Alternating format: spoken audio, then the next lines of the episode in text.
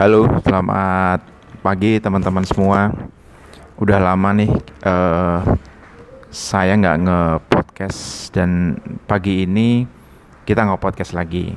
Nah, cuman hari ini saya nggak ngobrol komplit. Ada sebenarnya bocah ada, diva ada. Tapi hari ini kita akan ngobrol-ngobrol sama milenial. Kakak pertama, Alifa, kena tentang uh, bagaimana dia sebagai seorang milenial menyisihkan uangnya dalam bentuk investasi. Jadi mungkin teman-teman uh, apa namanya bingung gitu ya, apa sih sebenarnya bedanya antara uh, menabung, berinvestasi dan kemudian ada beberapa orang yang mencampur adukkan antara investasi dan asuransi gitu ya. Nah mungkin sebelum kita ngobrol sama Mbak Alifa, saya punya cerita tentang bagaimana saya menganalogikan perbedaan antara saving, investment dan protection itu dalam bentuk cerita, yaitu cerita petani jagung. Jadi kalau saya selalu cerita kepada Alifa, kepada Diva, kepada teman-teman semua, kalau kita, saya membayangkan saya seorang petani jagung, maka bagian ketika saya panen, bagian pertama saya simpan di dalam uh, lumbung di mana itu nanti saya pakai buat kebutuhan saya sehari-hari buat barter dengan beras mungkin gitu ya. Jadi karena disimpan di lumbung dia aman. Tapi dia nggak bisa tumbuh jadi jagung baru maka itulah saving gitu. Jadi kalau di kehidupan modern itu produk perbankan tuh. Jadi saya nyimpan dapat amannya tapi tumbuhnya enggak dia kalah sama inflasi. Nah, kemudian eh, jagung yang kedua saya sebar di ladang gitu. Dia akan tumbuh akan tumbuh jadi jagung baru, tapi kan di ladang ada panas, mungkin terlalu panjang, hujan terlalu lama gitu, tikus, hama. Itu namanya risiko. Jadi dia akan tumbuh tapi ada risiko. Itu yang disebut prinsip investasi. Nah, itu yang nanti kita akan bicara sama Mbak Liva. Terus yang terakhir, supaya saya tadi yang saya tabung di lumbung, saya tanam di ladang tidak ter kuras karena misalnya kayak saya sakit atau kemudian salah satu dari keluarga saya juga sakit, saya punya namanya produk asuransi. Itu sebenarnya SIP. Nah hari ini saya mau tanya-tanya Mbak Alifa. Mbak Alifa, uh, katanya udah bisa punya SIP, saving punya, investment punya. Cerita dong Mbak Alifa. Uh, Oke, okay. uh, eh, kenalin semuanya, aku Alifa. Uh, jadi ya aku udah mulai menerapkan SIP dari semenjak tiga tahun belakangan ini alias pas awal-awal aku kuliah. Kenapa sih aku terapkan SIP dalam hidup aku? Soalnya sederhananya aku udah mulai punya uang sendiri dari orang tua dan beberapa pekerjaan uh, sampingan. Nah, aku tuh harus bisa ngelola uang itu. Nah, uh, aku diajarin gimana sih cara ngelola, ngelola uang yang baik yang nggak cuma aku timbun doang uangnya tapi uangnya tuh bisa aku pakai nanti juga di masa depan. Dengan cara SIP ini yang pertama saving saving itu ya seperti biasa aku nabung kayak aku sisihin dari sekian dari uang jajan aku. Terus punya rekening di bank ya kalau saving berarti ya? ya aku punya rekening di bank. Nah itu aku nabung biasanya per bulan aku sisihin. Nah biasanya sih itu tuh buat jangka-jangka pendek. Kalau misalnya aku kayak mau jalan-jalan sama teman-teman atau mau belanja-belanja apa itu aku uh, dari saving. Nah kedua itu ada investment. Investment itu aku pakai uh, reksadana. Nah uh, kenapa sih aku pakai investmentnya? Awalnya emang coba-coba aja sih kayak apa sih bedanya orang sama juga uh, naruh uang. Nah cuma bedanya kita uh, investasinya itu jangka panjang. Jadi aku nggak nggak melihat itu untuk aku cuma naruh uang aja di reksadana tapi aku nggak berharap aku bisa ngambil secara cepat gitu loh. Nah itu untuk investment dan protection ya ya mungkin seperti biasa asuransi itu oke. Okay. menarik nih soal tadi uh, berinvestasi di reksadana. Uh, Kenapa Mbak Alifa kok pilihnya reksadana gitu? Apa alasannya? E, kenapa aku pilih reksadana? Pertama reksadana itu simple banget. E, itu tuh bisa kita tuh nggak harus kan e, di, jadi reksadana itu kayak kumpulan-kumpulan namanya manajer investasi. Nah, manajer investasi itu nanti yang membelikan uang kita ke saham-saham atau pasar pasar uang ya, pasar uang yang ada di luar sana. Jadi uh, kalau aku mau investasi kan biasanya sih orang-orang tuh investasi langsung ke saham. Nah, gimana kalau misalnya kayak orang kayak aku kayak anak kuliah yang kerjaannya tuh dari pagi kuliah terus rapat terus banyak kegiatan lainnya untuk mantengin nilai saham. Sedangkan kan kalau saham harus kalau naik diambil, kalau turun beli kayak gitu tuh aku nggak ada waktu. Nah, kenapa aku pakai reksadana? Karena reksadana tuh simple banget pertama itu. Kedua, aku bisa beli uh, banyak gitu. Aku nggak cuma bisa beli saham, aku bisa beli eh, pasar uang juga aku bisa beli sebenarnya bisa beli deposito juga surat berharga juga eh, SBR terus apa tuh yang kemarin tuh suku retail juga. retail, juga itu di situ bisa dibeli di dalam reksadana. Jadi eh, kita tuh nggak nggak investasinya tuh nggak perlu ribet lah istilahnya kalau misalnya pakai reksadana gitu. Eh, Mbak Alifa udah mulai eh, bereksadana sejak kapan? Eh, aku udah mulai bereksadana tuh sejak tiga tahun yang lalu pas pertama kali aku masuk kuliah pokoknya pas aku punya rekening masuk kuliah itu aku langsung eh, ikut investasi di reksadana Eh, terus kemudian bagaimana Mbak Alifa mendiversifikasi resiko? Kan kalau eh, apa namanya investasi itu kan ada yang high risk, high return, medium risk, medium return, low risk, low return. Bagaimana Mbak Alifa mendiversifikasi resiko jadi supaya nggak terlalu uangnya terlalu beresiko banget gitu? Gimana caranya? Eh, untuk pertama kali aku coba, aku belinya tuh yang campuran. Nah, campuran itu jadi eh, resikonya tuh menengah, tapi eh, hasil yang didapatnya juga menengah, nggak tinggi, nggak nggak rendah. Nah, awal-awalnya aku begitu.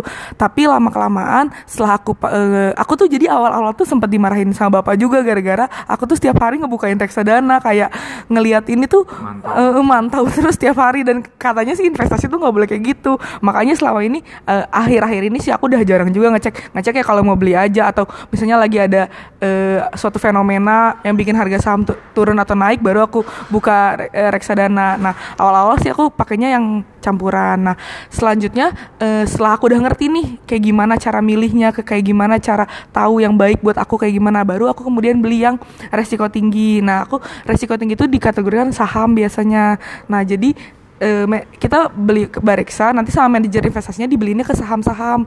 Jadi kalau campuran itu dicampur antara saham sama pasar modal ya, pasar modal pasar uang. Pasar uang. Ya pasar uang. Nah itu terus kalau misalnya eh, yang rendah itu eh, pasar uang. Nah tapi juga ke- keuntungannya biasanya sedikit. Biasanya sih eh, di bawah suku bunga ya. Sedikit Ya pok eh sedikit di, atas- di atas suku bunga pokoknya sedikit dibanding kalau yang saham itu bisa gede banget lah. Oke, nah terus kemudian eh, apa tadi Mbak Alifa kan punya beberapa apa instrumen reksadana ya. Susah nggak sih ketika misalnya bilang mau setiap kan setiap bulan berarti kan masukin duitnya ke situ. Susah nggak sih caranya gitu? Caranya gampang banget apalagi eh, Nah, apalagi aku pakai aplikasi namanya Bareksa itu tuh udah gampang banget. Itu kayak ibaratnya kita kayak pakai toko on e-commerce aja tapi kita beli beli reksadana jadi kita pilih. Jadi di cara cara ngelihatnya tuh biasanya aku ngelihat itu portofolio si manajer investasinya, dia gimana track recordnya. Itu biasanya ada di situ. Terus dia juga ngebeliin ke perusahaan-perusahaan apa biasanya. Nah, eh, dari perusahaan-perusahaan yang dia beli itu bisa kelihatan tuh misalnya dia perusahaan beli ke perusahaan yang multinasional berarti itu rata-rata sahamnya tuh eh, stabil atau biasanya cenderung bagus. Kalau kecuali kalau dia eh, ngasih eh, dia naruh uangnya di perusahaan-perusahaan yang nggak terlalu terkenal itu ada resiko untuk eh, rugi juga. Biasanya sih aku ngeliatnya dari situ. Untuk caranya tuh gampang banget. Download aja Bareksa, terus nanti bikin account segala macam kayak biasa. Terus nanti kita mau beli berapa dan itu paling mudah banget itu bisa di minimal, 100 ribu itu kayak kayak gampang banget kan Eh, bagi aku anak kuliah tuh 100 ribu ya ya lumayan lah eh, membantu banget dibanding kalau misalnya kita harus beli saham yang berlot-lot gitu Iya ya, kalau 300 ribu saham apa ya bisa dapat satu lot ya? Kayaknya susah ya. Dan tadi kan katanya gampang ya, walaupun ini ini kita eh, Mbak Alifa nggak di endorse ya sama Bareksa ya, kebetulan karena kita memang pakainya Bareksa karena itu yang kita kenal dan memang mudah. Tapi di luar sana banyak sekali supermarket reksadana yang teman-teman bisa pilih. Nah Mbak Alifa, kan sudah kurang lebih tiga tahun nih eh, apa namanya me- menyisihkan uangnya di eh, reksadana biasanya s- eh, dulu sorry dulu mulainya dari berapa rupiah per bulan apakah sekarang tetap eh, jumlah rupiahnya segitu terus. Dan sekarang udah sampai berapa sih? Pernah sampai paling tinggi uang itu udah sampai berapa gitu? Dan saldonya. Eh awal-awal tuh aku aku sih nggak nggak kenaikannya nggak terlalu konstan ya untuk ngasih di dalam reksadana. Biasanya sih aku kurang lebih rata-rata 300 ribu per bulan itu untuk ngisi di reksadana. Untuk yang paling tinggi aku bisa nyentuh sampai 14 juta waktu itu eh, waktu saham lagi bagus-bagusnya. Dan itu bener-bener waktu aku lihat kayak bagus banget lah itu tapi tetap aja aku nggak akan aku ambil. Soalnya emang itu buat niatnya investasi jangka panjang ya. Jadi emang membantu banget sih untuk aku yang eh, anak kosan dan butuh untuk mengelola uang dan investasi juga gitu. Oke, jadi nggak nggak dibuka nih sekarang saldonya udah berapa nih selama tiga tahun nih? Bisa dibuka tapi lagi jelek sekarang. Iya sekarang kebetulan lagi turunnya karena harga saham lagi kebetulan lagi turun tapi udah di atas 10 dong. Bayangin teman-teman dari menyisihkan 300 ribu, 300 ribu bahkan kadang-kadang kurang gitu ya. Ya namanya juga mahasiswa itu dalam waktu tiga tahun bisa punya tabungan eh, bukan tabungan ya investasi yang ke, punya, kemungkinan terus berkembang. Ya lumayan gitu yang suatu saat mungkin bisa, dibutuhkan itu bisa dipakai gitu. Nah pertanyaan terakhir nih Mbak Alifa, kan Mbak Alifa kan kuliah, penghasilan paling ya paling besar pasti dapat dari orang tua kan kiriman dari orang tua. Nah cuma kalau ada beberapa misalnya kayak kemarin ada magang dapat duit segala macam itu kan kondisional situasional. Nah gimana cara Mbak Alifa mendisiplinkan diri bahwa setiap bulan saya harus taruh sebagian kecil untuk investasi gimana cara mendisiplinkan kan itu yang susah itu uh, iya sih yang itu emang susah tapi sebenarnya dari niat aja sih niat kalau misalnya uh, kalau aku di mindset aku kalau uangnya ada di aku aku bisa bakal jajanin itu parah banget gitu. Makanya e, kalau misalnya ada investasi ada nabung itu ibaratnya memaksa aku untuk nggak punya uang banyak gitu sebenarnya. Dan itu bakal membantu banget nanti di masa depan. Itu jadi yang ngebuat e, habit aku. Jadi aku kan e, mulai reksadana dari awal kuliah. Nah dari awal kuliah ini ya udah pengeluaran aku segitu segitu aja. Nggak nggak yang tiba-tiba meledak beli apa beli apa. Ya karena itu karena aku udah membiasakan diri untuk nabung dan investasi. Jadi sebenarnya investasi itu bukan jadi sebuah suruhan lagi, malah itu udah harusnya jadi habit kita sih sebenarnya. Biasanya Mbak Alifa um, berinvestasi itu di depan begitu terima kiriman langsung dipotong investasi atau di akhir ketika udah eh ada sisa nih diinvestasiin, gimana caranya? Enggak sih, kalau aku motivasinya lebih baik menyisihkan daripada menyisakan. Jadi pas aku habis gajian, langsung aku transfer bareksa, langsung aku simpen buat tabungan, langsung dipotong buat asuransi. Oke, luar biasa ya. Jadi eh, pas banget tuh kata-katanya. Menyisihkan bukan menyisakan. Jadi kebanyakan dari kita kan kalau udah urusan menabung sama berinvestasi itu menyisakan. Nah, kita biasakan dari awal kita sisihkan, bukan kita sisakan. Karena kalau disisakan biasanya malah nggak ada sisa. Gitu. Oke, Mbak Alifa, terima kasih banget uh, sharingnya luar biasa gitu ya supaya siapa tahu nih bisa menginspirasi teman-teman milenial yang lain untuk mulai berinvestasi dari sejak usia muda. Karena sekarang investasi itu nggak susah. Betul ya? Betul. Jadi investasi itu nggak susah tinggal soal kemauan kita aja. Oke teman-teman uh, cukup uh, sekian ngobrolan kita hari ini dengan Mbak Alifa milenial anak mahasiswa semester 6 yang sudah mulai sejak tingkat satu ya tingkat tingkat satu ya mulai berinvestasi. Dan dia pilih reksadana karena itu yang paling gampang paling bisa dijangkau dan tadi dia bisa dengan mudah mendisiplinkan diri.